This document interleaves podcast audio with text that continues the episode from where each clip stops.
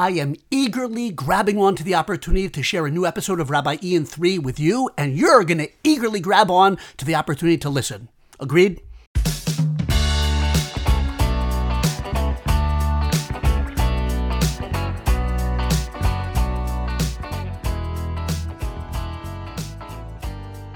Shalom, everybody, and welcome to Rabbi Ian 3. I'm Rabbi Yosef Edelstein, Rabbi E for short, and this podcast, you guessed it, is a short burst of Jewish wisdom that I hope will elevate your life. I'm enthusiastic to share wisdom with you now about the trait of enthusiasm. In Hebrew, the word is zrizus or zrizut, depending on how you pronounce it, often translated as enthusiasm, eagerness, zeal, or I think my favorite, alacrity. To grab onto opportunities with eagerness, kind of the opposite of procrastination or being lackadaisical.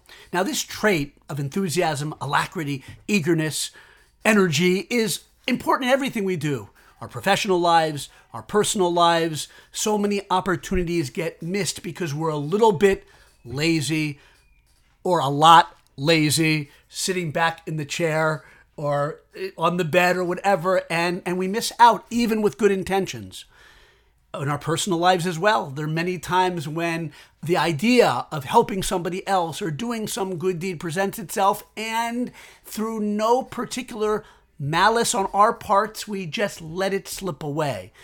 It's in that context that, context that the great Jewish ethical masters talk about this precious trait of zrizus, alacrity, enthusiasm, grabbing on to an opportunity to do a mitzvah, a good deed, a commandment. I'm drawing much of what I say from a classic book that I recommend everyone buy.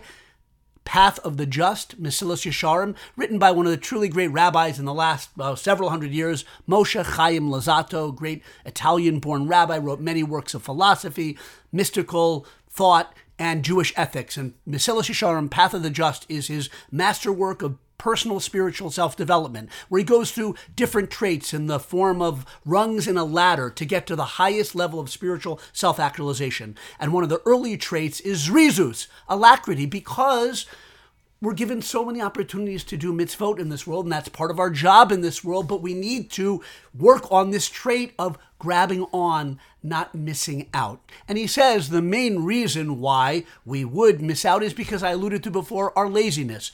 It's inherent in being physical beings. He compares us unfavorably in one respect to angels, malachim, who don't have that physical heaviness that weighs them down. They're indeed, in Jewish thought, the model of this trait of zrizus. They immediately fit, fulfill what Hashem, God, wants them to do. He says, of course, we can't attain that. We're only human beings, but we have to fight mightily. We have to mechazek ourselves. That means strengthen ourselves in order to be as close as we can to our heavenly, not rivals, but uh, friends above, so to speak to be angelic, so to speak, in our quickness, not rushing sloppily, but eagerness to grab on and not let our natural heaviness impede us in doing good deeds.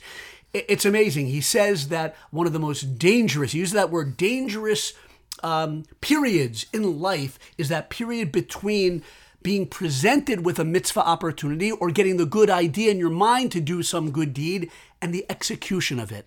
And if we don't work on this trait of zrizus, alacrity, if we're not aware of uh, of of this dynamic that we, we, we, we battle against our own internal heaviness, unless we're always aware to battle against that heaviness, we can lose out on doing that good deed, on calling that friend, on whatever it is. Another famous um, point that Rabbi Luzzatto mentions when he discusses this trait is something that Jewish wisdom knew about so long ago, modern psychology knows now, and that is that even if you're not feeling uh, full of alacrity, if you externally throw yourself into something, a project, a mitzvah, often it, it the inner flame will catch from that outer um, enthusiasm, right? Even though generally this trait is born itself of an inner yearning and enthusiasm to do good.